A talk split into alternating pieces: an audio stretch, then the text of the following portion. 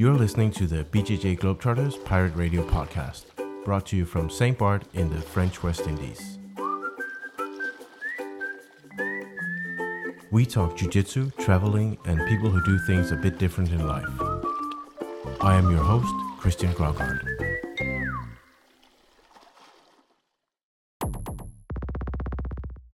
Welcome to the BJJ Globetrotters Pirate Radio podcast, episode 12. Um, here's another episode and another me um, apologizing for how long it took uh, since the last episode.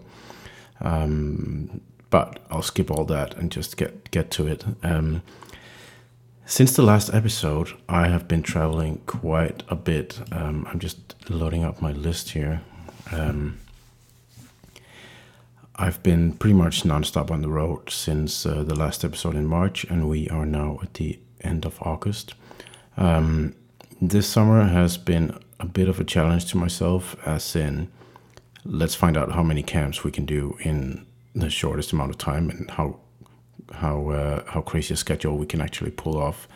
Um, we pulled it off. Uh, I would say it was very close, maybe just a few steps over the limit of what was possible for me uh, physically and mentally. Um, but I mean, can't really complain about being super busy, having a, an amazing time. So, yeah, so um, I started out early May, went to Estonia, directly to Italy, then to the US camp, then to Portugal, then to Austria, then to Iceland, and then uh, the big Camp 50 in Germany. Um, it was seven camps in three months. I don't think I've ever, I definitely have never done anything that intense before. Um, but every single one of the camps went uh, amazing, and uh, I enjoyed every minute of it. So I'm also kind of glad to be home now and have um, a month and a half, or I was, I've been home for a few weeks. Uh, no, actually, I don't know. Okay, I've been home for like 10 days. Um, but I have not two months of of nothing, quote unquote nothing, um, to do before the next the next camp, uh, which is it's kind of nice to have a break now, to be honest. Uh, next one is up in mid October, where we go to Poland for the Sen camp, and then directly on to uh, to Arizona. We thought it would be interesting to to try and go directly from a Japanese village in Poland to the desert in the Midwest of the U.S. Um, so excited for that. Now um, at the camps, I've pretty much for the last year or two years, maybe, or as long as I've done this podcast, uh, I've been bringing my little travel microphone and thought, hey, this camp I'm going to interview someone and do some episodes. But I always end up running around like an absolute maniac um, and never have time for it. But um, this camp in Germany um, was probably the busiest camp I've ever done of all camps. I, I don't think we we've pulled off more things in one week ever than we did there. It was uh, it was pure madness. Um, I'm not going to go through and describe all of it, but I'll leave that to the documentary that comes out next year because we filmed uh, everything. Um, but I managed to do three interviews in Germany and Iceland. Um, it was a good opportunity for me uh, as well to get to talk to these people uh, hear a little bit more about their their backstory and their thoughts about things. Um, because I run so fast at the camps that I I find it hard to find time to really sit down and talk to people, which I think is the most interesting part of the camps anyway. Um, so I managed to do three interviews, and uh, they're going to make up the next uh, the following three episodes of the podcast. Um, the first one is kind of interesting. This was with uh, one of the instructors, Charles Harriet, um, who uh, has been he showed up for his first camp one year ago, and uh, I had no idea what to talk with him about. But um, he's been traveling extensively. He's been pretty much like nonstop traveling for I don't know how long. Uh, he was also the Globetrotter of the Year um, last year and a sponsored traveler. Uh, so I thought he would have a few good stories. But we actually ended up talking about just about how it is to to start being a, an instructor at the camps and uh, his experience with that. And that was really really funny for me to hear that because um, I rarely get to talk to people about that, and uh, I think it was a it was an interesting interview that came out of it. And just as a little disclaimer, this was um, recorded with my little travel microphone, so the quality is maybe not uh, as good as usual. Um, it's kind of long, so I'll just uh, I'll just run it, and then uh, I hope you enjoy it, and I'll be back uh, right after it's finished. All right, Charles. Welcome to the podcast. Happy to Do be you, here. do you want to describe the scene for, for the listeners? Uh, sure. So we're laying on some rocks outside of uh, Mjolnir, and there's what looks to me like a very Iceland. tall. In Iceland, you oh yes, say. in Iceland, in Reykjavik, Iceland, and there's a uh, it's like a tower, a big church that we can see. Beautiful. It's a Viking Church. It's a Viking church. Beautiful clouds and then mountains in the background, all around. And then if you look up, the sun is like diagonal left, and it's nowhere close to setting, even though it's 6 p.m. And it's probably not gonna all the way set until like one in the morning today. And it's like Florida spring weather. It's not even not even really cold at all. Just a nice breeze and gorgeous out. You forgot to mention the construction site and the parking lot. I, I, I'm, I'm, you. I'm sugarcoating, sugarcoating it, man. You got to make it as beautiful as possible. We don't talk about such things. We don't talk about the construction or the McDonald's. Actually, they don't have McDonald's. No, it's not McDonald's. They have Aktu Taktu instead. Because McDonald's left because they decided it wasn't financially viable for them. I think is what someone told me. Might be wrong, but like they didn't kick out McDonald's. McDonald's was just like, peace, we're out. McDonald's kicked itself out. Yeah. All right, so, okay. Remind me how we got in touch the first time. I don't even remember. You sent me an email, or I sent you an email or something. I think I don't know who sent the first email. So at the very beginning, I was traveling, so I decided um, February of last year to start a a world trip, and I actually had heard of you because your book came out, and I saw the idea, and I was like, damn it, like I wish I had done that first. and my then my girlfriend got me your book for um, And then Christmas you my left. birthday. No, a because actually, actually no. The horrible thing about it was I actually didn't read it. I had it on my desk forever, and I read the back, and I was like, I'm gonna read this someday. And I just instead of reading it, I just planned the trip instead. I'm like, instead of reading That's about probably, probably even better. about how somebody else did this, I just want to do this. And so I went on my trip, and I met Dan. Dan was the beginning of all this. Uh, Ah, yes, of course. so I, I posted about my trip on the members of BJJ Globetrotters um, page because I already had been a member of the website for years. For, for the listeners, Dan was the Dan, was uh, in, in the, Dan Reed. He was in the very first podcast. If anyone want to Ah, catch up on it, yeah, episode Danimal. one. Danimal, he's now he's doing really well. He's expanding. I think he's got like three or four gyms now. He had Mm-hmm. one, no, he had two when I met him, and I think he's up to three or four. He's he's making a little jiu-jitsu empire over there in Taiwan. Um, but I made a post about my desire to travel for a year and do jiu-jitsu a little earlier on members of BJJ Globetrotters, the Facebook group. Before that, I had been a member of the website, and I had posted my Gainesville spot as like someone come to Gainesville, Florida, but no one had ever messaged me with any desire to come because it's like it's like it's actually a very nice place, but it's two hours from the closest airport in every direction, and there's so much amazing things to do in Florida that I guess are more interesting than Gainesville. That just no one ever came. and That's so, so.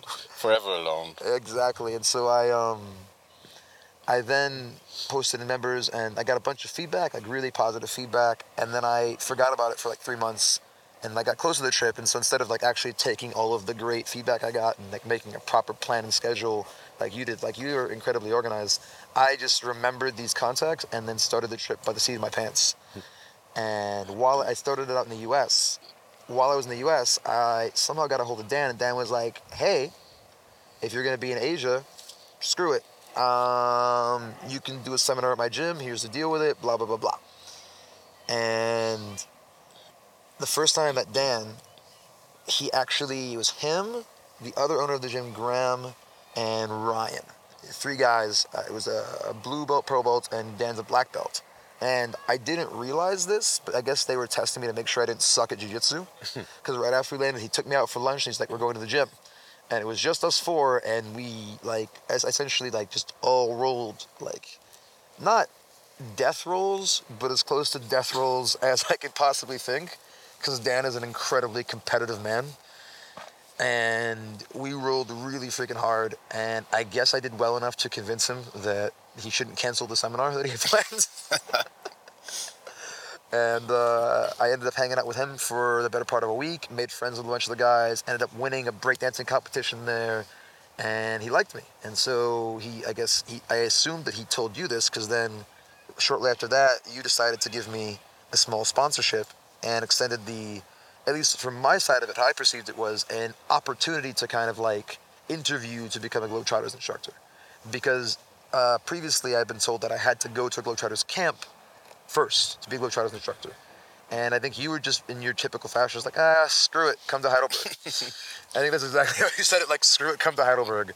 That's probably what I said. And um, so between there and Heidelberg, I traveled to a bunch of other spots. But when I went to Heidelberg, I took it really seriously, like it was an interview. So I was absolutely terrified. like, like I can't screw this up. Like I have to teach the best class in the history of jiu-jitsu if I want to land this gig as a Globetrotters instructor. Like it'd be really embarrassing to get to do this once, and they'd be like, "Eh, it's gonna be a pass." Like I didn't want that to happen. And so I probably didn't even see your class. I don't even know that you did, but in my mind, I was on this serious interview, and um, my first thing I saw was I saw Preet teaching, and Preet's so like no nonsense, like just wrong, like bad. in my head, I'm like, and then I saw a couple of the other instructors who like they had really good jujitsu, and then I rolled with Chris Paynes, and he walked up to me and was just like, "You're the guy teaching the Darce seminar?" I'm like, yeah. Can you Darce me? I'm like, what do you mean? Can you Darce me? Like, I mean, like demonstrate. No, like we're gonna roll, and I want you to Darce me. And so I roll with Chris Paynes for 45 minutes, and I can't Darce him. I completely fail. You lost all confidence. I lost all confidence. I'm like, I'm like, because the way that Preet was describing essentially all the setups that I had, not all the setups, but like the position I planned on teaching my Darce from as like entirely impractical and unrealistic during his class. And then I can't Darce the first person who asked me to roll. And I'm teaching the guy teaching the Darce class. And so like I, I go back to my room and I'm just like, To be fair, it's always kind of difficult to catch someone in anything if they know it's coming. oh, I, I, I do know, but in my head, like, I'm trying to prove myself. Right, right, that's right. Trying- You're at a job interview, I it's, it's, it's, I, in my head, I'm at a job interview, and for all I know, like I'm being tested by every these people that I meet. this is the psych, like, psych neurotic go- stuff going on in my head right now. I know no one at camp. I don't know you. I know zero people at camp, and the only people that I've met are the people from the speed dating thing in the beginning. Right. And mind you, the first person I talked to the speed dating thing, I don't remember his name offhand right now, but he warns me. He's like, he points at Preet. He's like, you see that guy over there? See how he's laughing? He never used to be that way.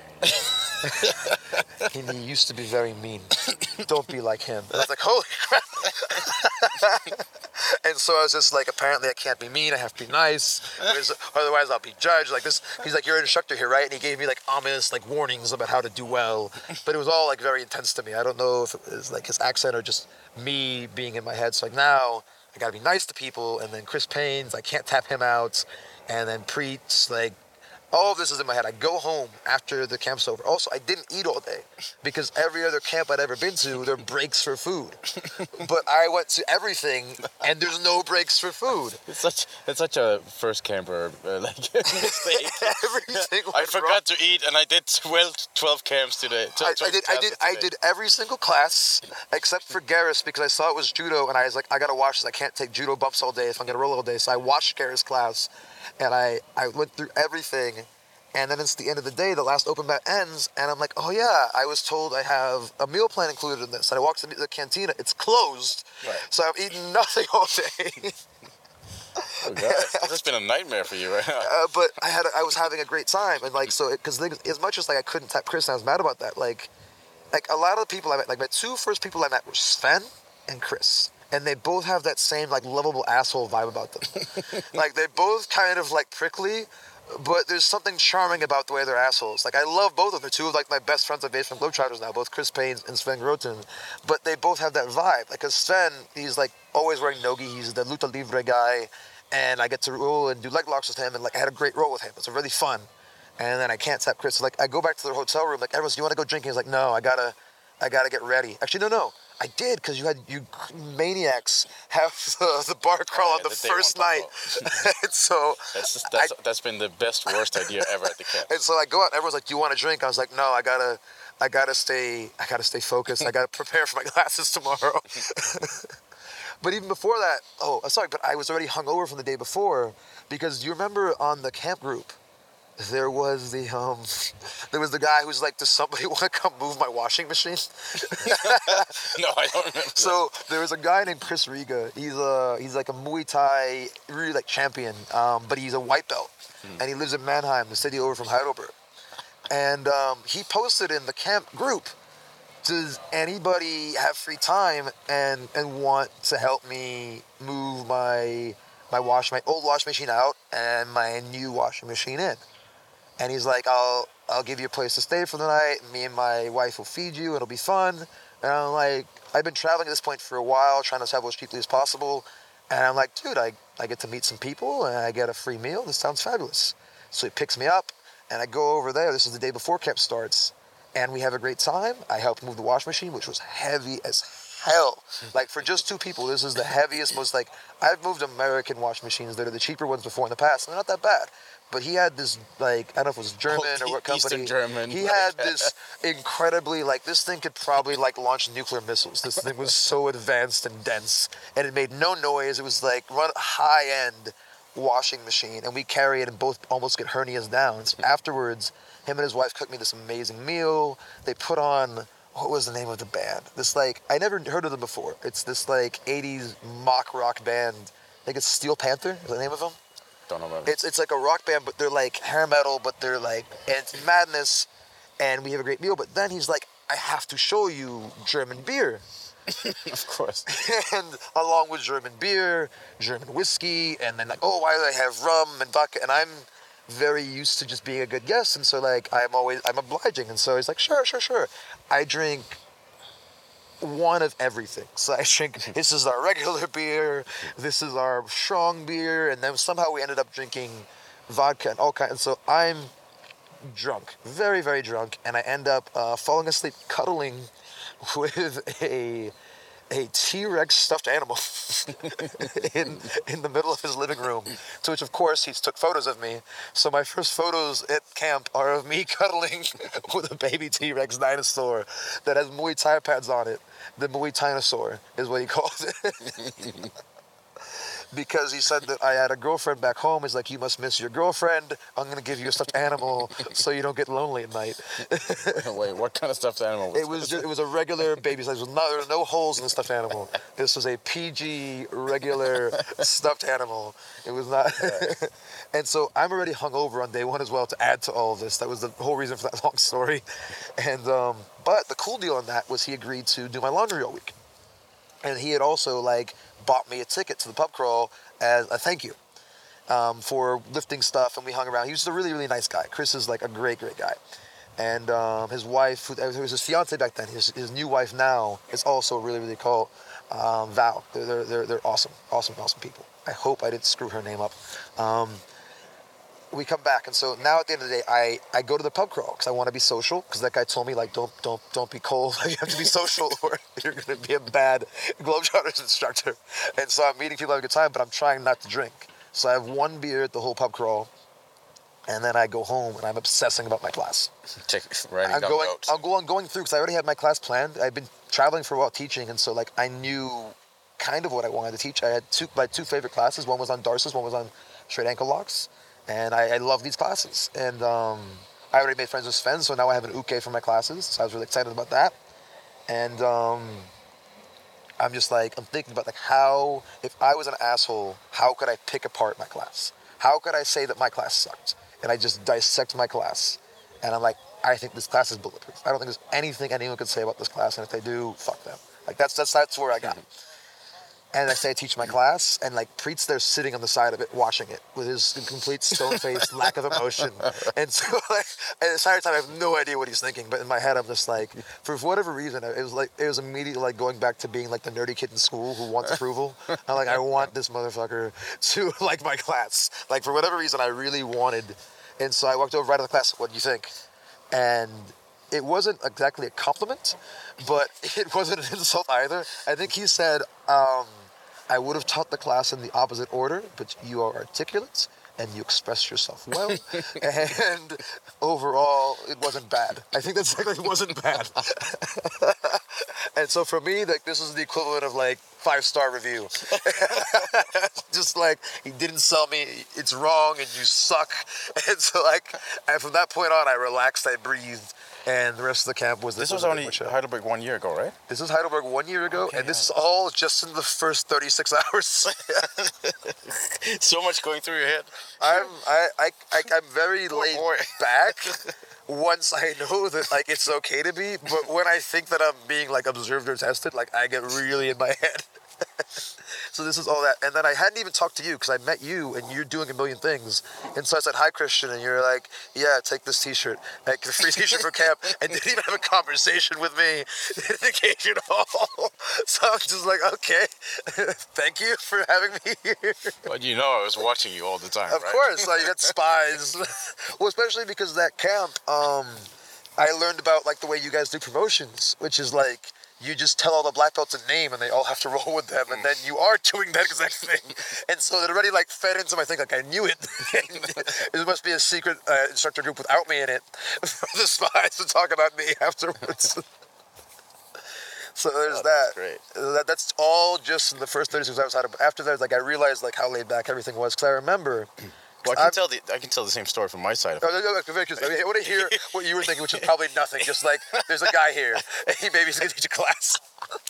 So, I just I just noticed that you were traveling a lot, and like I say, okay, it seems like you're doing some cool things, and uh, I'll try to involve you somehow. I mean, wherever I can drop some karma anyway, I'll do it. So I said, Yeah. uh, let, let me send you some gear or something. Uh, Yeah, I remember that. I then- got the T-shirt. And yeah. then you're traveling a lot, and, and then we were talking about. I was thinking about the sponsorship and like, what can I give people? And it's like, hey, why don't you show up at Heidelberg because yeah. uh, and just uh, teach a class or something. Um, Notice how short that is. and that was that's pretty much it. oh god. and and, uh, and like that's pretty much it. Well, because the reason I remember, I remember, I met you there. Like, oh yeah, you're Charles, guys are traveling. That's cool. Uh, Yeah, that I'll, was- I'll, I'll, try to catch you for a roll later or something. That's That exactly what it was. And I never got to roll with you because I remember you said that you had just gotten injured for the first time. That you've been That's like right, you've gone years without being injured, but you're rolling. I just I just told someone that I did 36 camps with no injuries. Yeah. And then I immediately got injured. Yeah, And I was out for you- you four tempted camps. fate. out for four camps. And so, but you were still rolling with some people, but in my head, I was not gonna roll with you because in my head, I'm like, I'm gonna fucking hurt this guy. Like that's what's gonna happen. That's my luck. And then he's like, oh, this guy has no control. I didn't roll with you again for like I waited like four camps. I finally, I'm like, are you healthy? How you doing? Did you said anything about your knee? I'm not rolling with this guy. I'm waiting until he's tip top. No, no. I as as I mean, there is absolutely no test. No one ever watched you.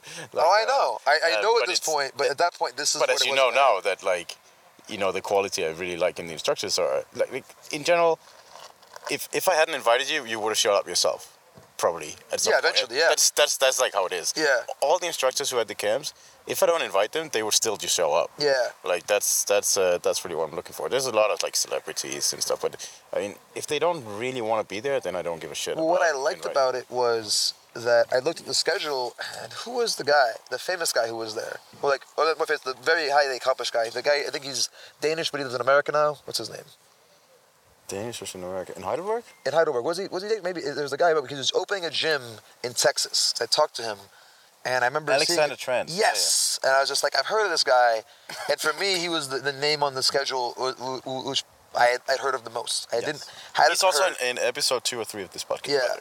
And so um, I talked to him. He was actually very nice, but he was only there for the end of camp. Yeah. So I never really got to know him. But like he was very nice. But I was just like, it's kind of cool that like his classes and like my classes, there was no, they were just on the schedule the same way. There was no like preferential treatment No, no. for for the celebrity, which I thought was was pretty cool.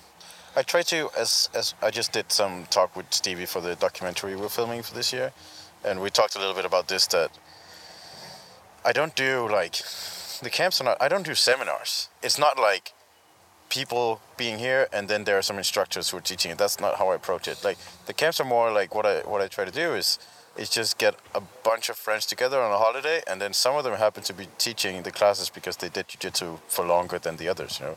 It's not like the students and the instructors, like two, Yeah. two, two distinct groups. Like it doesn't work like that. That's not. At least I'm not interested in that. I don't give a shit about. Yeah, and I, I that- wouldn't. I wouldn't find that very. That fit my personality really really well, just because I I've think that's what I- really that's been a probably what I- hierarchy and all That's that probably stuff. what I saw when when I saw you traveling. Is that like you were just everywhere, connecting with so many people, and like, oh, why don't you come here and uh, just do the same thing? Yeah, I mean, know? yeah, my entire MO when I was traveling in the beginning was just if you live in a cool place and you'll give me a couch or a bed and feed me a little bit of food, let's do this. Yeah. Like that was it. Like my, my entire requirement was like, can I have a place to sleep that is sanitary? Yeah. Like not not, not even not even necessarily a bed. Just just will there be cockroaches? Like I think like, that's that's my bar. Like will there be cockroaches crawling on me?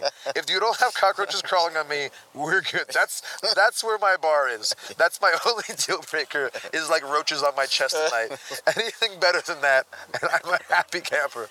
Like oh, it's the floor. It's a clean floor. We're good. Is it a couch? Is it a bed? Whatever it is. Like I've had really like because I've been t- times when I stayed in like a nice hotel, but then I'm like alone in the hotel and it's very lonely. Yeah. Versus like if I stay on someone's couch, like I'm part of their day. Yeah, exactly. And I get to see the place and I make a friend. Like every like for example, I slept on on Chris Riga's couch that night and like I made a friend. I still talk to Chris. Yeah. Like him and his wife because they're they're really actually hilarious people. Right. And I did striking. He did Muay Thai. Like it was. I made a friend just because I wanted. I was cool with moving a dishwasher, not dishwasher, Yeah. a laundry machine. Yeah. Yeah. Let's uh, let's. We, I, I in this podcast I talk a lot to people about the traveling and like Yeah. where they go and how they For do sure. it. But but let's let's let's actually stick a little bit with the with the camp instructor experience. Oh, yeah, Like what, what else did you do? What else I was, what was the other camp? I don't remember. Oh, I did a bunch more camps. Because I, apparently don't notice you at the camps. And I'll talk to apparently, you at well, I didn't do any. No, I actually I didn't have like long. I, I think the first time I had a real conversation with you was in Austria, which was the next camp actually. Okay, that was. But that was yeah. because I, like I said, when I think my entire mo at the camps is like any opportunity given, I'll just say yes to it. Hmm. So you said, does someone want to clean the mats? And I just said, sure. Like any opportunity given, I'll just I'm gonna jump on it because I ended up making really good friends with. Oh, wish That was a test, though, Charles. I was testing your. Oh, testing my, my humility. Like, who's this guy with the Mount Mats? Uh, I must have, I, I passed that one. I knew it. No, that, that was just because that was part of my second trip. So my first trip, I tra- traveled with my girlfriend for the first half, and then uh, I traveled alone for the second half, and then I came back to America, and I had to decide, like, because I originally planned on having that one trip. Like, do I want to start school? Do I want to go back to having a office job? um, where do I want to live? What do I want to do with my life? And I realized that like I really like everyone doesn't like being on the road so long, but like it didn't bother me. Like, I liked the fact that every few days was a new experience, Right. and I was like, let's lean into this and see see how long I can really I can just make this my life. And so, but I made myself a rule like I wanted to only live off of jujitsu. I didn't want to dip into my savings. I didn't want to be like, well, not even dipping into my savings because I had used a bit of my savings on that first trip, and so I already was a smaller savings. Um, I didn't want to have a negative habit. I wanted to, is this a maintainable lifestyle to travel the world and do jiu-jitsu? And so in Austria, I was just like, any opportunity to do something, because like, frankly, I just, I wanted the Camp Rash Guard, but I didn't think it was a responsible, like, a responsible purchase. Right. And so I was like, yeah, I'll clean the mats and I'll get a rash guard. Like this this sounds like a way for me to logically be frugal and get this thing that I think is outside of my like trying to be as meager as I can budget out of that. That's the only reason I did it. But then um, other camps, so like, what else can I think? So Austria camp was really special. Was it? But uh, I was talking about the winter or the summer. I never went to summer. Oh, that's right. I was So a- so how And much you you're- you're a notice. bit- oh, that's even just a few weeks ago, and I don't remember if you were there. Like, I, I don't notice I, you. I, this is awkward. I, am just a ghost. this, this conversation is turning really awkward. really awkward. Whereas I, no, I was not physically at that camp.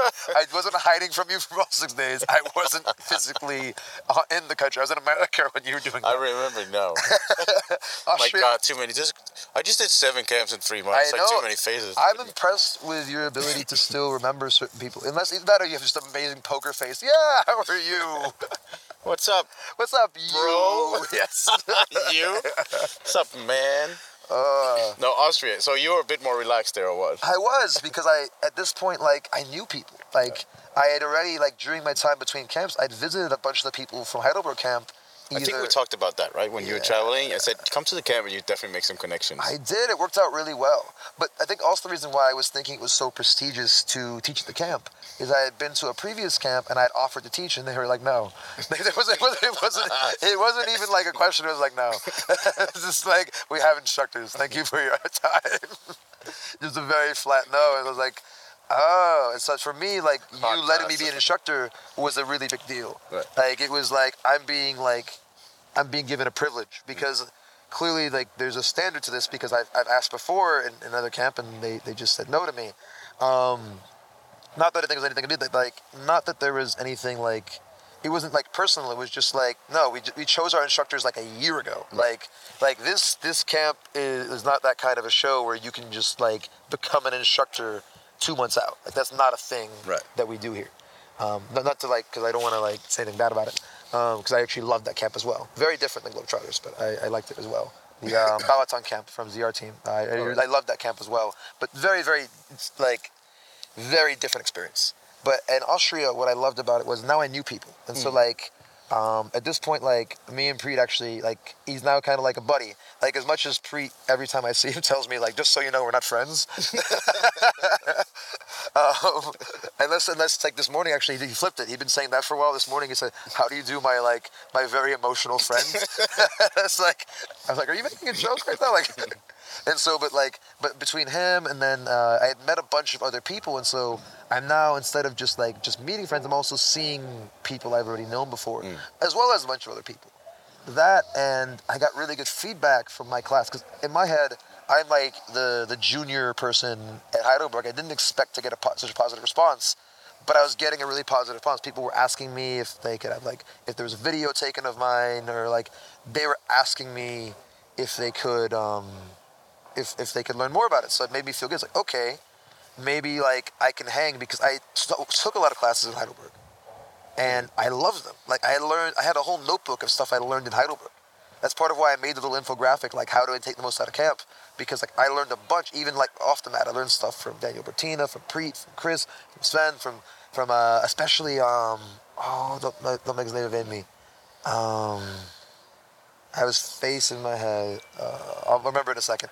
But like a lot of the instructors, I learned so much from, and then for people to be giving me compliments, me to be like, oh, I guess this level that I'm giving reverence to, may, maybe I'm somewhat near there or there, and so then I kind of came with that confidence in Austria, and I taught uh, two classes there, and they went really well. And this is another story that I like telling because I had taken your Create Something class in Heidelberg, and it really changed changed my view. And it kind of like i I'm very indecisive. I get to like analysis paralysis. I look and examine every variable, and I can't make a hmm. decision. And it kind of helped me with just making life easier, because one of the things that you were saying is just like, don't worry about money, just fix it, fix a fix it anxiety, and build karma points. Right. So same way you're talking about letting me teach at camp was build karma points. I had a situation where people kept asking me for a more advanced leg lock class. I taught the same basic leg lock class. Actually, a modified version of the same basic leg lock class I taught in Heidelberg in Austria. People liked it, but like, dude, we want heel hooks, we want a more advanced class. And you had mentioned that instructors can give privates. And I'm like, okay. And but there was too many people, and I was like, you know what? I'll just make a class. And then you saw that I had made a paid class, and you sent me a message being like, Charles, I know that I said you could do privates, but we can't do a paid class because I don't want this idea of like you already paid to come to camp. Now you have to pay again if you want to get the real stuff. This Right. idea of there being exclusive training. And like for a second, like there's that like kind of uh, selfish thought of like, dude, like this isn't a paid gig for me. Like I'm trying to, I'm like trying to survive and like this new journey in life and like crap, like ah, I'm like and like, what can I do? And then I immediately thought like, all right, karma points. If I was a student in class and this situation happened to my instructor, like what would he do that would make me be? If I was a student, that I would think like he's a cool guy, or just like that he's not an asshole, or he's not whatever. Right. And it was like, well, it's like, first off, do I enjoy jujitsu? Of course I do. Do I enjoy teaching? Yes, of course I do. Would I do it for free? I've done it for free a long time. So I'm just gonna teach the class for free. And I taught that I was like, the class isn't canceled, but you guys can't pay me for it. The class is free. And instead of getting like the eight people who wanted to go, I had like 30 people in the middle of this tiny conference room teaching heel hooks and events like lock entries. And some of them even like coined a term like putting your knee into orbit. And so I learned a new way of teaching a technique, and that helped me out.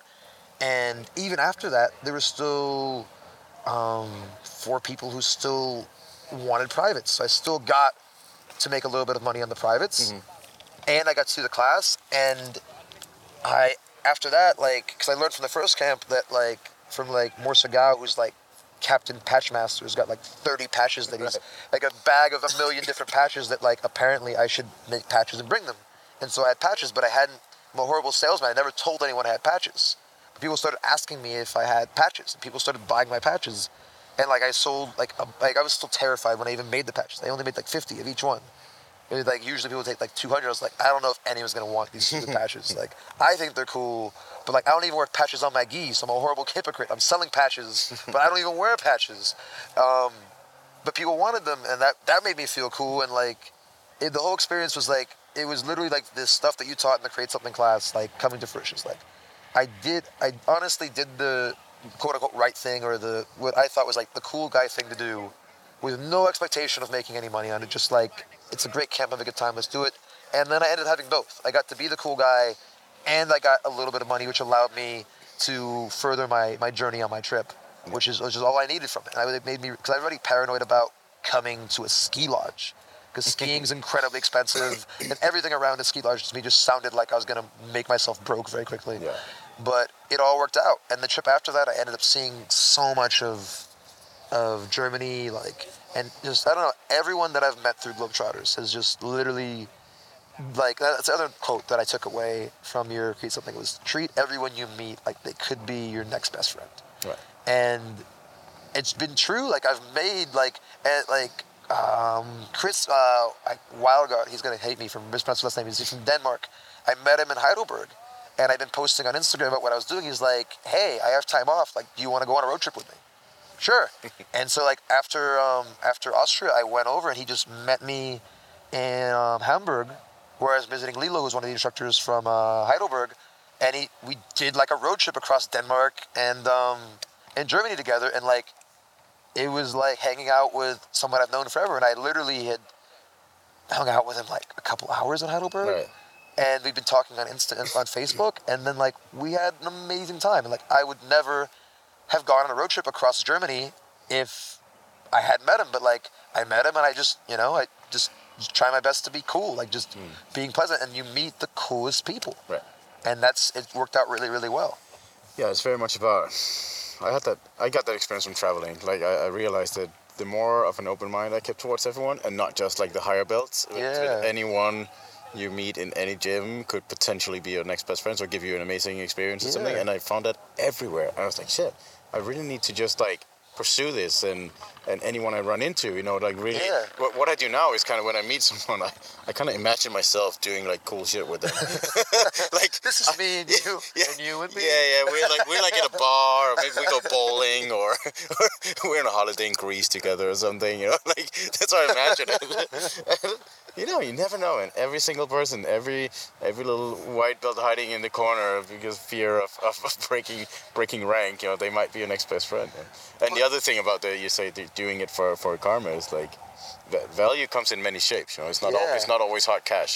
and and the things I prefer those things. Like I would much rather like have an experience because everybody knows something cool, or like have because for example, like I used to be a software developer, and like uh, this thing guy Chris Riga, he's a software developer, or like um, some of the people that I met here, like, and so I get to because I, I still a little bit miss that world. I miss my technological side. I miss software development and just even like having those chats about like Scrum and software development and like and like hearing them be going like in the same little stresses that I had and the neuroses that I had when I was in that field is like reconnecting with a piece of myself that like is really my only fear about just doing jiu-jitsu is like there's other pieces of myself that I don't want to atrophy. Mm-hmm.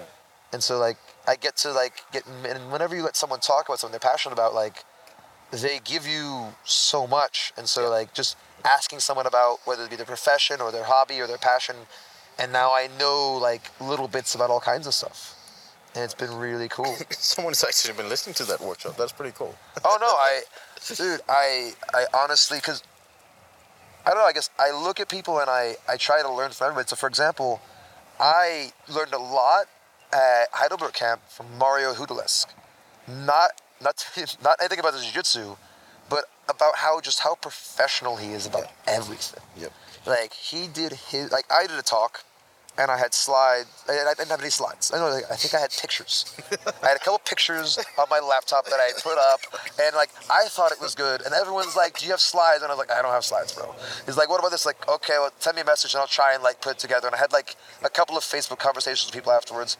But Mario taught his class. Instantly, there's there's a full PowerPoint presentation of how to drill better on the uh, on the Facebook group, and he's like, "This is my Instagram. I will be posting a drilling video precisely once every 24 hours." He didn't say it that way, but that's how it felt. Like, Yeah, it felt. the, the Instagram is uh, Mario Drills. Yeah, Mario. Drills. It's I really good. highly recommend it. Every day, every day without fail, like Yeah. like clockwork. He posts a new drill, and you'd think that after almost a year now, he'd be running out of stuff, but he's not. because I would be able to do like stuff for a week and then run out of ideas. every day there's a new drill and and it's it's and you can see the progress it's edited better each time it used to like whereas like i look at my instagram which started like i think a little before his and it's just like random pictures of my food or like me with my arm around somebody check out this dude that i met or like look it's me doing a handstand next to a monument like it's just and then then oh look it's this great heel hook or a knee bar or a flying arm bar oh yeah by the way i like flowers like it's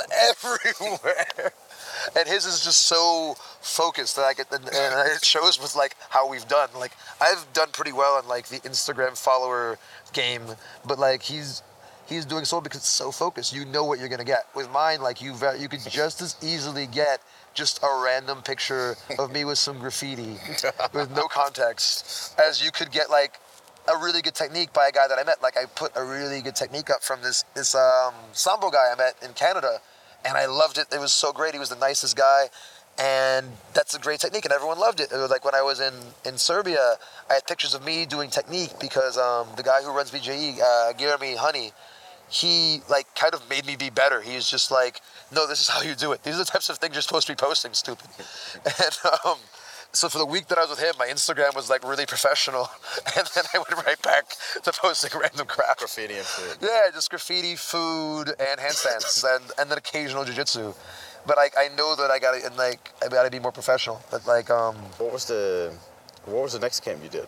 after Austria, um, I hung around Europe for a bit, and the next camp was. Oh yeah, I wasn't even supposed to. So I loved Austria so much. My plan was not to stick around and go to Estonia. My plan was to go to Asia because, like, dude, I want to see the world. I don't want to just be seeing Europe all the time. It's played out, blah blah blah, adventure. But um, I just because I also wanted to see sumo in Japan. That's I still haven't seen sumo in Japan. It's still like a goal of mine. Um, but I didn't because I had so much fun in Austria. Like, I gotta do the next one. I'll make it work. And so it was Tallinn. It was uh, it was Estonia. Estonia. And so that was great because once again, like each camp, I know a little bit more people, and so I'm seeing more people. So now I have the friends I made in Heidelberg and the friends I made in um, in uh, Austria, plus anybody that I've met along the way visiting Globetrotter gyms or visiting regular gyms because I've had some people. Um, for example, I taught in Israel twice. Israel, once the first year, once the second year, and I absolutely loved it because I had a, a childhood friend who kind of vouched for me. And turns out that they, they have some Globetrotters at the gym as well, and so it worked out really, really cool. And I got to live there for a whole week. Oh. And I taught. They just they they're the most shout shout out to Octopus BJJ in Tel Aviv, Sharon Guidon. Like they did kind of like what you did. They just trusted that I wasn't a scumbag, and they let me take over their gym for a week. They let me teach every class in their gym for a week, so I got to feel what it was like to have my own gym. Hmm. Because I never had my own gym, and I loved it. And so Didn't you do the same in Serbia or something? um, in Serbia, This guy Guillaume, he went on a holiday. yeah, yeah, yeah. So um, Oh, he posted it in the Globetrotters group. Yeah, yeah, yeah. He posted that he just wanted black belts. And so apparently I didn't actually have to teach so many classes. Like he would have been cool if we teaching just a couple. But whenever someone offers me, I just I taught every day uh, that I was there, and then I taught a seminar at the end. But I actually didn't have many people come to my seminar because I, I was like I didn't want to ever repeat. So I taught so much that everyone was like mentally full that they didn't want to come. They're like, dude, I don't have mental space for any more of your jujitsu. Like less is more. Um, so I think I learned that lesson.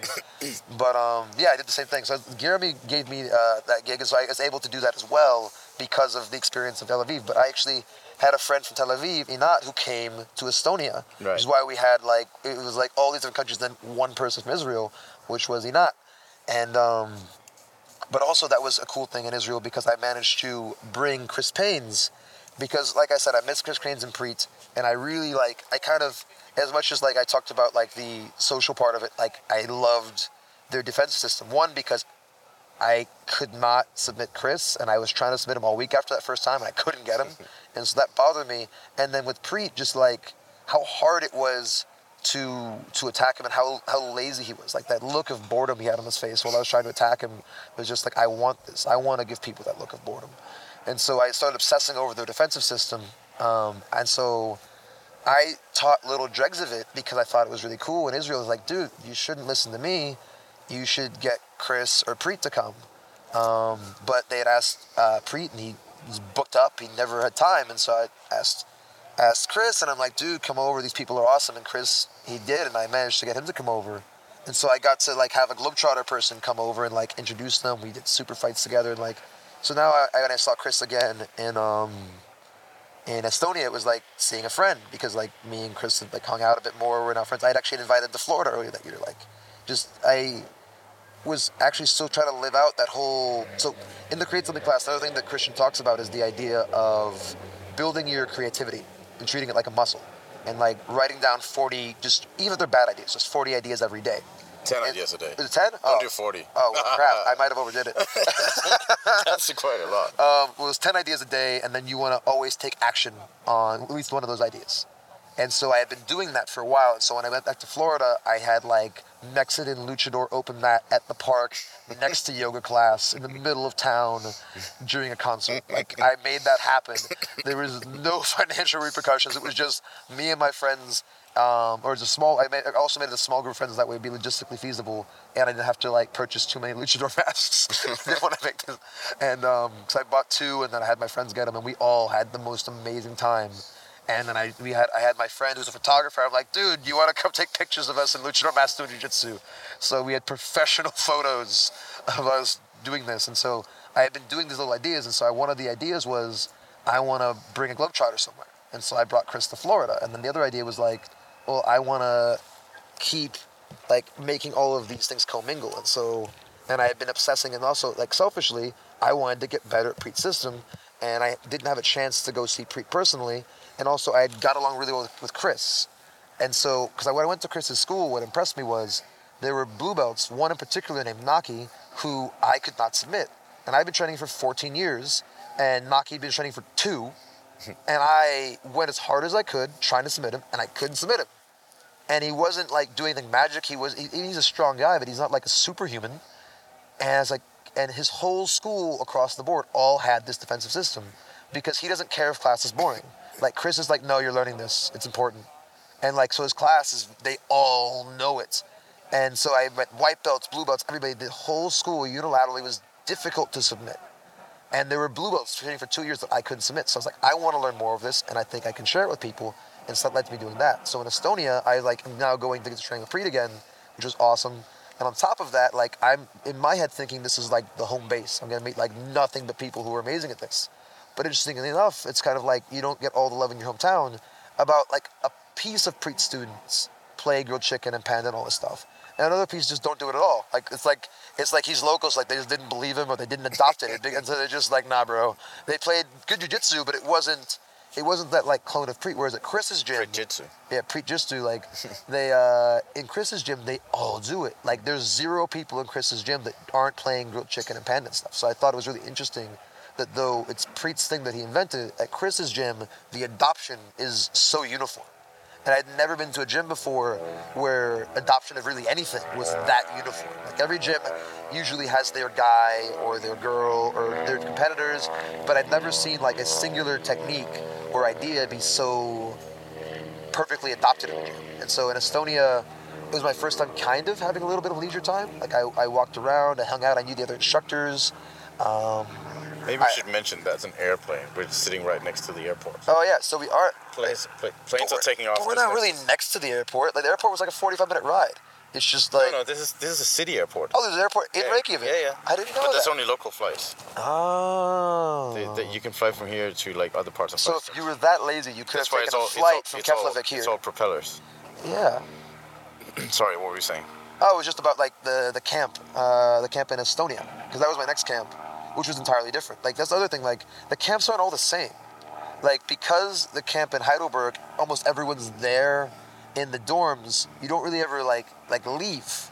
And same thing with Austria. Almost everyone's in the dorms, so like everyone eats together because there's a meal plan, and so it's all very self-contained and like it's kind of like there's things to do, but it's like a few things to do. Most people are doing the same thing because it's all self-contained.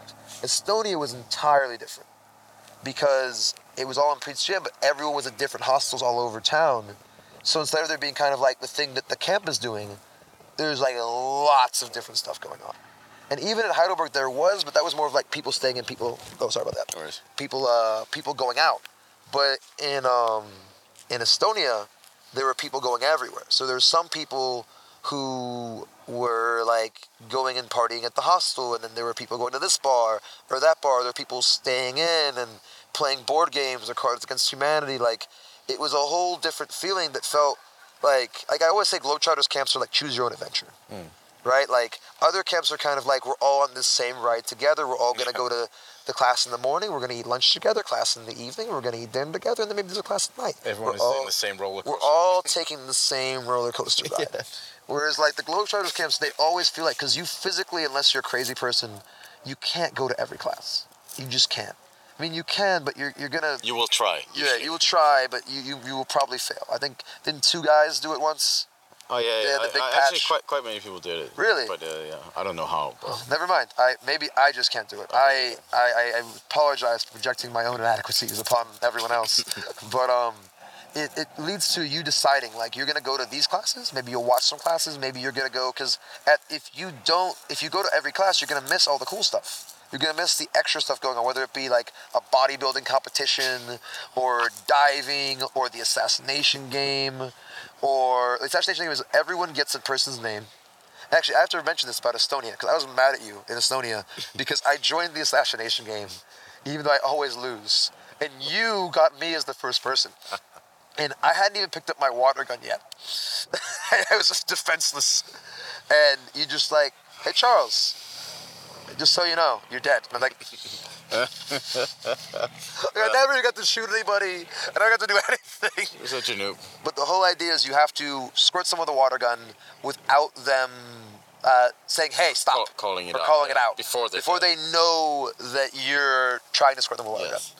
You can talk to them. So, like the most savage assassination I've ever seen. I'm gonna skip forward to Maine camp. Was in Maine camp. That was the next camp, yeah. It was the next camp after after. Estonia in the U.S. Yeah. So I'm sitting down at a campfire. Maine had, had, had campfires. Over at this camp, and um, I'm talking to a few people, and um, this person comes and they sit down and they start joining the conversation. They talk. And the person sitting next to me talks to them, engages them, like bring like reels them into conversation. They have a conversation about life, but like it's like a deep, not like a surface. It's like a deep conversation about like like real personal stuff for about a half an hour and then the person who who uh, was already there just says, "By the way, you're dead," and shoots them with a water gun. I was like, "That is the most like long con, like lulling someone into a false security thing I've ever seen in my life." Just just sat there and like for a second, like, wow, they, like they didn't know each other. This is like building trust, building a friendship. Like, wow, maybe I want to visit you. I'm yeah, I'm gonna go visit you. Yeah, yeah. By the way, you're dead. Like, the, the depths All of that was fake. all of that, by the way, I don't actually like you. I'm interested in anything you had to say. It was all a ruse. How was your? Uh, so at the US camp, now you're kind of already like a veteran instructor. Yeah. How did that feel? Well, it You- was- and, and you were doing the breakdancing workshop and the and the and the we did the breakdance battle at, We the, did. at the final so party. the funny thing about USA camp was I felt like Heidelberg all over again actually, because even though I've been doing all these camps, I'd done only camps in Europe. So I knew a bunch of people in Europe, and I knew no one. Not no one. I'd met like Aaron and a couple other people, but I knew almost no one from America. So like all a lot of the uh, Globetrotters in the Maine camp are from America and Canada. And all the instructors, I didn't know any of them. Like I knew Priit and I knew Aaron and I knew you and like Katla and a couple other people, but like I didn't know any of them. So like it was kind of like back to back to Heidelberg again with also like, huh, I wonder I guess maybe it's just like my personality. Like I wonder how my jiu-jitsu stacked up against these guys. Like these guys gonna be like, oh, Christian, like bringing amateurs in. Like I, I, have always, I always am constantly like, I don't, I know that I'm not the best jiu-jitsu competitor ever, but I'm obsessive about my teaching. I've always loved teaching. I've been teaching martial arts since I was 13. I taught karate, like, and so like, I care about how good I am at teaching way more than I care about how good I am at rolling.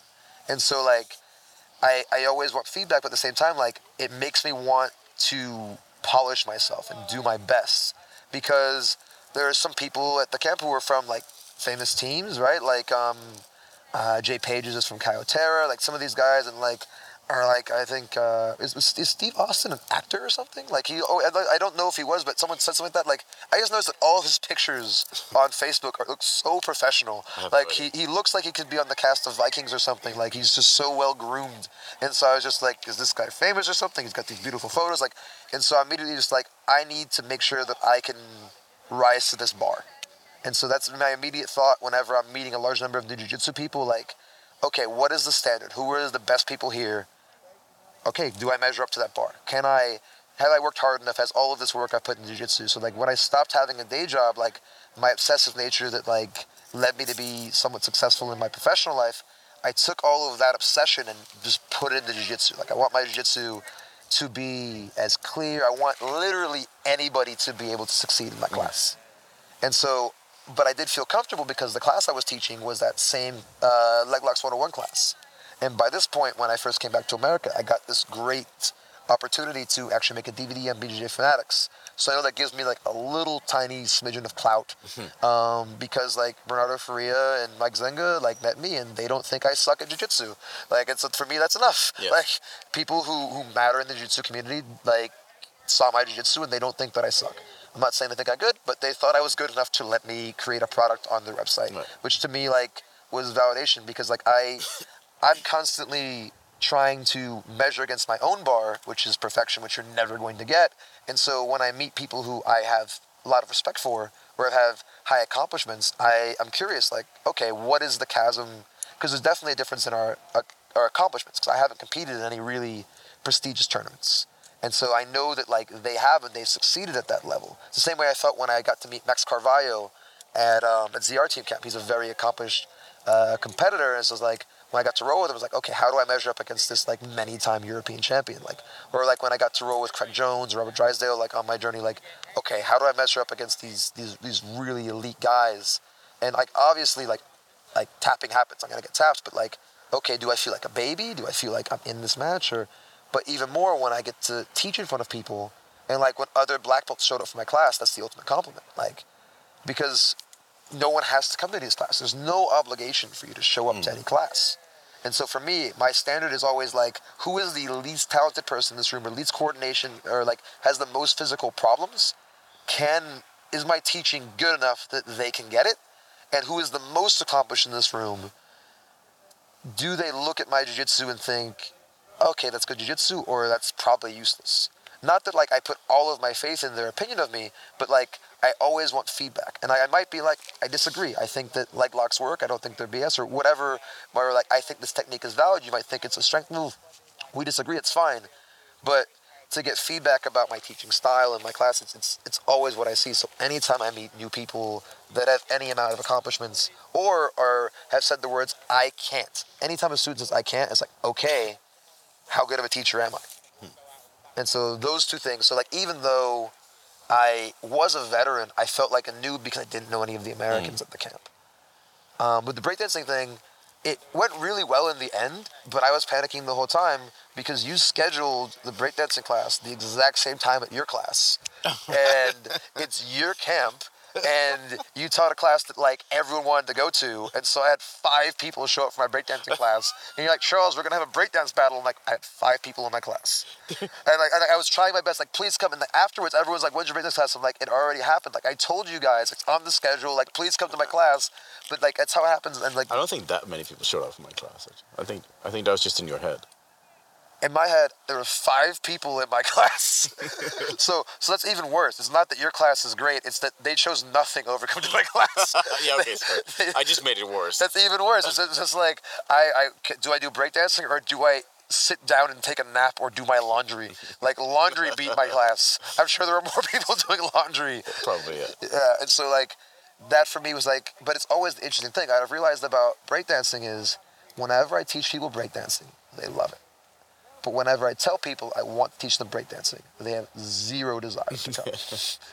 zero desire to come. My breakdance class worked out really well in Austria, actually because of the fact that um, I had those um, like kind of the, the like the good good karma going already from kind of like offering to just like kind of help a lot of people. It was later in the week, and it was a smaller camp, and so everyone was all clustered together, kind of doing a similar thing.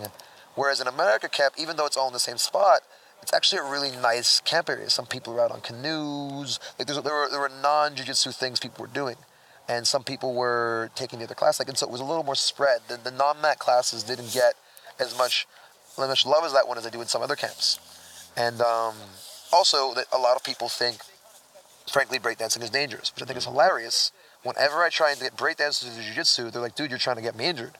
Whenever I tell people that do jiu-jitsu to do breakdancing, they say the same thing. Hmm. When both people already have the skills to do the other thing. Every breakdancer I've gotten to jiu-jitsu has been phenomenal and natural to the point where like it comes so easily to them that their standards get ridiculously high. Hmm. I had a friend who his very first class was doing well against blue belts and purple belts, but he was mad that in his second class he couldn't beat me.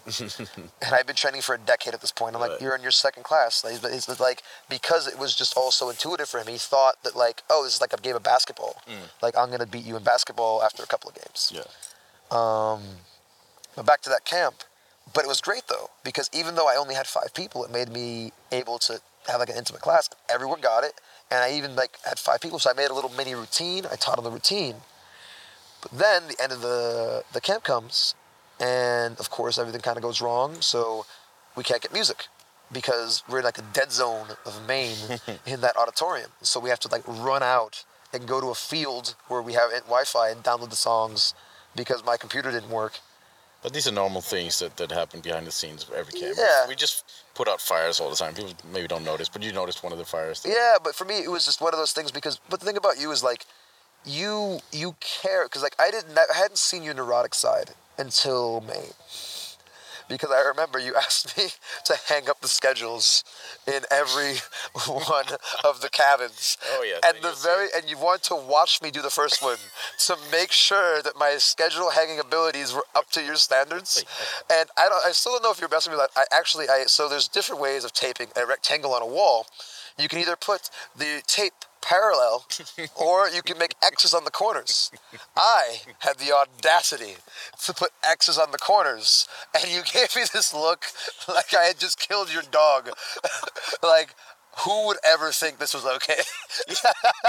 you just you just you just opened the door a little bit to backstage and like and kind of like looked in a little bit and you just saw holy shit this is insane what's going on behind the scenes because uh, when you first started, like actually, I don't really, I don't really like the way you taped that. And I was like, "Are you serious?" It's like, "Yes, I'm serious." and you took my tape off and you retaped it yourself to show me the proper taping procedures. yeah you just you just had a little glimpse of of, of how the, the, inner workings of the games are And so, and so I made sure. And so then afterwards, and so like as I do, right? So like anytime, because you're so jolly most of the time. Anytime you're serious, I'm like, all right, I'll take this seriously.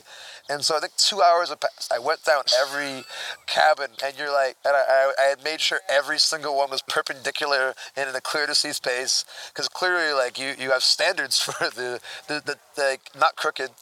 And you um you came back like you're still doing it. like yeah like I'm still doing this I'm still I'm put because I I also was still like have my my notes from the first camp so every cabin I went to I thought it'd be rude to just come in put and uh, schedule up and leave and so I had a conversation with everyone in every cabin and it was great Like, I got to know people it's actually like it's one of those things where like my own neurosis like benefits me sometimes like my procrastination benefits me sometimes and my neurosis benefits me because like I made friends with like half the camp or at least had a conversation with half the camp and like they all came to my leg lock class because I now they had a face to a name, and I was like, yeah, come to my leg lock class.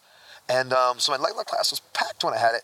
Mainly, I, I, I don't know, it's just everyone to do leg locks, but also because I got to know people and like meet people. Somebody else had a had a one wheel there. I got to bond over that. Like I got to meet all these cool people. And so now when it was time for me to teach, I kind of kind of knew like a bunch of people. I even got my uke out of it.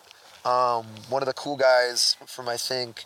I'm so sorry, dude. I'm forgetting your name off the top of the head, but you're in the military. I think you live in Virginia. You're cool as heck. We had the most amazing roles, and you were my uke, and you were a fabulous uke, and I love you. But I'm forgetting your first name right now. So I will go on my Facebook and search for you, and and tag you in this whenever Chris releases it. But I'm so sorry that I forgot your name. And he was an amazing uke for my class because I actually asked Priit to be uke, and he just said no. like I'm not doing that today. That's just, which I love about Priit. People like if Priit ever says anything to you that's positive, he means it because he'll just he'll never do something for you he doesn't want to do.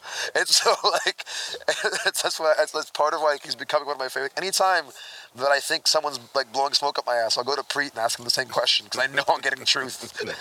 um, and so I got a great uke for it, and the class went amazingly.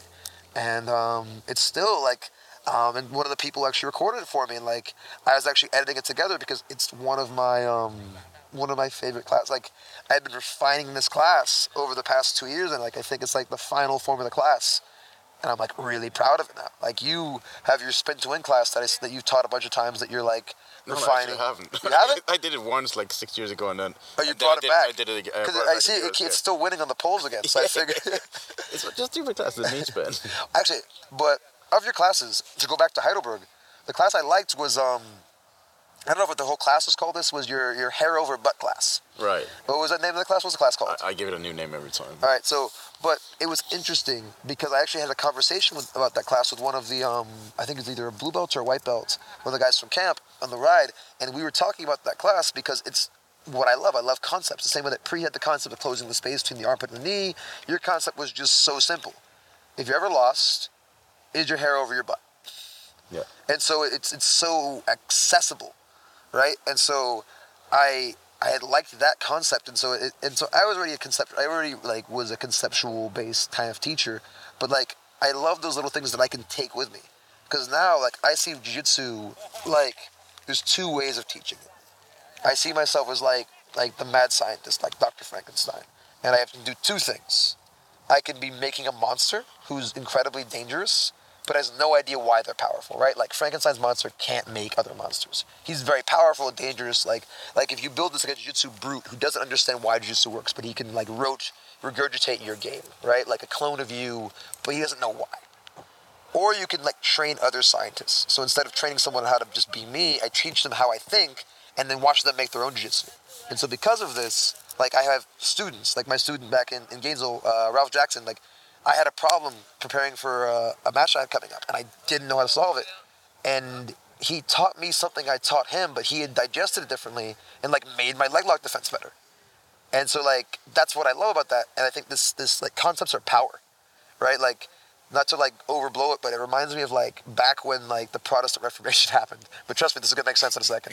this is gonna make sense because like you used to have like you had priests that the only people who could speak Latin and read, and so they had to just trust whatever the priest said was what God was saying. But then, like, once they translated the Bible into local languages, like, that Bible was the religion was the power of the day, and so like now the people had power. They had able to have their own interpretations of, of what religion is, and it caused all the fracturing and the schism and all that stuff. But it was um, it was a powerful moment, and I think that like giving people the why behind jiu-jitsu and the concepts is giving them that power. If I just teach you this is how you guard pass, this is the right way, this is the only way, you'll be really good at that guard pass. But if you have to troubleshoot something, you're kind of helpless.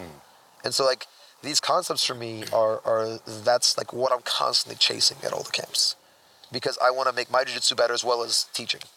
I don't know why I got into that concept speech, but there we are. I forgot what I was talking about. Anyway, so let, us move on. Yeah. Um, so now we're almost at the, at the full circle of the year for you. of- Yeah. Of, your camp career. Yeah. Starting out Oh. as a nervous. Yeah, I'm not as nervous now. Like I was like this is the first camp here in Estonia, not sorry, in Iceland, where I'm doing non-camp things. right. Yeah. Now we're back in. Now, now you're kind of back in Europe, or at least like culturally back in Yeah. Northern Europe. And uh, how is this one for you? I'm incredibly comfortable. Like like I said, like this is the first camp where, for example, you had the the uh, day tour Yeah. on Tuesday, and I have to miss an entire day of camp to do on that day tour, and I signed up for it. Or even like the fact that, like, much to your chagrin, I signed up for for snorkeling on Friday, which is I had like six months to prepare this. I, I, but I didn't make any plans. But like, like I said, I like saying yes to people. That's really the reason this happened. It happened because I'm a horrible, I'm horrible at saying no, and um, and so like uh, during the instructors chat, first off, this only happened because I said yes to when um, uh, when Vara said, "Does anybody want to teach a third class?" And I said yes really late, like two days after she asked for it. She's like, Charles, it's too late for a third class. I'm like, okay. But then while I was at the BJ Focus Camp in Leuven, like focusing on learning leg locks from Aaron Millam and John Calistine, like nerding out over there, she posted, "Oh yeah, Charles, you have a third class now." So now I have, but I hadn't seen it yet. So then someone invited me to, um, and uh, the session was around my breakdancing class. Someone invited me to go go snorkeling. And I was like, I can't. I'm teaching a class at 3 p.m. on Friday. But I didn't look at the schedule of the, the breakdancing class to see that I was also teaching breakdancing at noon. So they moved snorkeling up to 8 a.m. so that I could come. So I'm like, oh, they've been so nice to me. They're helping me out. I need to go snorkeling. And then I realized, oh crap, what time did we get back? And so at the very earliest, there's a chance that I actually get back at noon. But we're probably getting back at 12:30, which right. means like if I do breakdancing at that time, now it's already a class that I always have like low attendance at. Now the few people that show up are probably going to leave, and you look unprofessional, and it's really bad. And like, cause, like, cause from my from my point of view, what I'm thinking is like, I keep trying to teach this class at every camp, with the exception of, of Austria. I always get like five people, like five people I can I can figure out who it's gonna be, and I'll just have them do it later. It'll be fine. And like you explained, I've printed out 200 schedules, Charles. do you really want me to like at least change this, at least this didn't happen at your first camp at that would I would I would have failed the test. I would yeah. never been invited back. yeah. um, oh and then and so uh, but just the fact that like I feel so comfortable. I've gotten to uh, to roll with Haldor, which was amazing. I've gotten to to roll with all these great people, but also like I'm finally like doing the cultural stuff inside. Because like I went to Heidelberg, I never saw the castle, mm. never went. I was like I'm gonna miss jujitsu. I I didn't go to the diving competition. Like I didn't do a lot of the cool stuff about Globetrotters because I was so focused on the mat portion of Globetrotters. And so this is the first camp where I'm really really getting into doing the stuff that's not jiu-jitsu and I'm letting myself miss people's classes, which yeah. I never wanted to do before. I didn't want to miss a whole day's classes. Yeah. And so it's it's been really relaxed. I've had a lot of fun. It's been very different as well because Reykjavik is a really it's the capital, but still not that big of a town. It's really small. It's a very small town. We can literally see the entire town. yeah, we can see we can see everything. We can see the whole from like from sea to sea. Yeah, it, it's crazy. And what messed with the first couple days is because it was like being on the moon because it was just gray, mm. like that just gray the first few days messed me up a little bit because I, I didn't I made the mistake. I had a layover in Dublin on the way here, and um, I had a choice. I could be a responsible person. I could sit in the airport and um, take out my laptop and do adult things like my American taxes that are very much like after my extension almost due again, if not overdue now. I could be a grown up. I could be a big boy and do result things and then sleep in the airport. Or I could make a financial decision and go and get a hostel and sleep there and be rested for camp. Or I could do what I did, which is go out to uh, Temple Bar and wander around all night and get into trouble and sleep not at all. so I had horrible jet lag when I got here. Not even jet lag, just lack of sleep.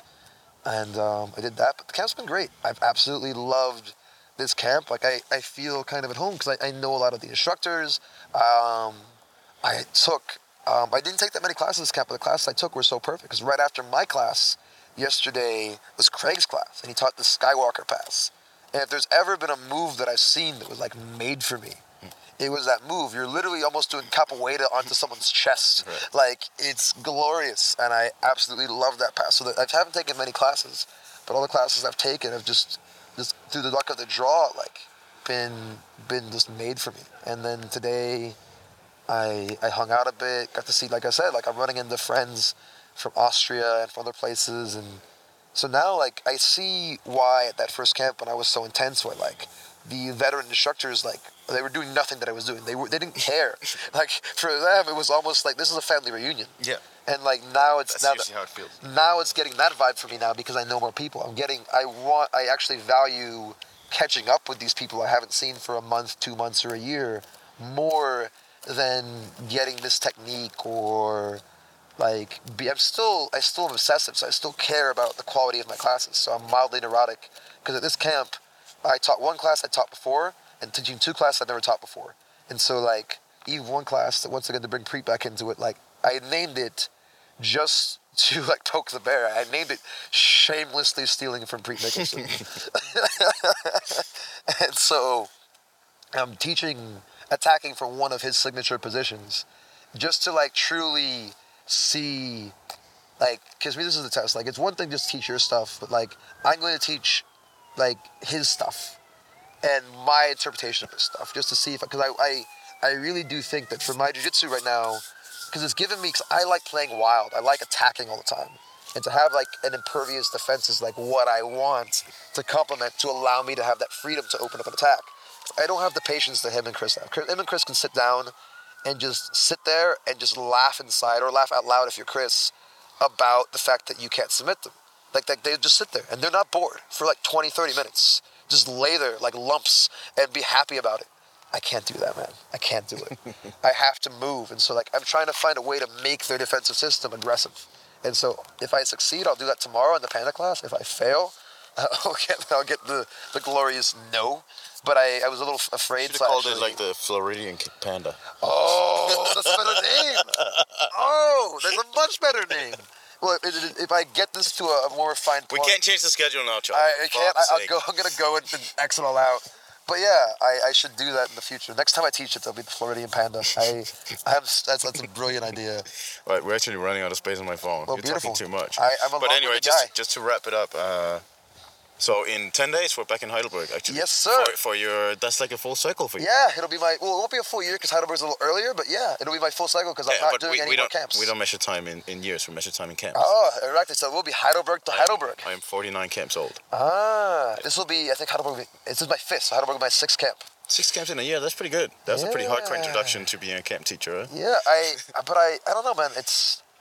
I genuinely love it, man. Like because for me, it's a great, great way to make myself better. Because I don't want to keep teaching the same class. I'm, I have one class I'm finding, but just like seeing what people pick is fun. Mm. I don't know. The whole thing's been great. I, I've, I've absolutely loved it. I always thank you for the opportunity, Oh, and thank you for uh, for letting me uh, mess with your, your neuroses and change one class. And I'm still the thing is like a piece of me is like I don't want to do it. So a piece of me is gonna like harass the driver to try actually get back here at noon and teach two breakdancing classes instead of one, just to like be like see Christian, it was all fine in the end. All right, man. That was a good talk. I'll uh, I'll wrap the podcast up when I get home, uh, and My I will, I will leave some links to how to get in touch with you or invite you to if they have a couch without cockroaches. Yeah, if you have a couch or if you want me to teach a seminar in, in the U.S. or any place that I'm legally allowed to collect monies, um, yeah, that's uh, that's what I want to do. That's what I want to do. I want to either just have adventures or teach jujitsu or both. That's my Great. life. And I'll see you uh, in 10 days for in Heidelberg for your final job interview. Oh, thank you. It was a one-year test. ah, then I you have my evaluation. I'm handing you over a printed evaluation. Get the grade of like you you made it C minus. You didn't. Remember when you didn't drink at that at that pub crawl? Uh, you were not properly engaged. I also realized I've been laying in mud with a white Oh, we shirt were all for, laying for an hour. and I, I'm butchering this tank up that I enjoy. All right.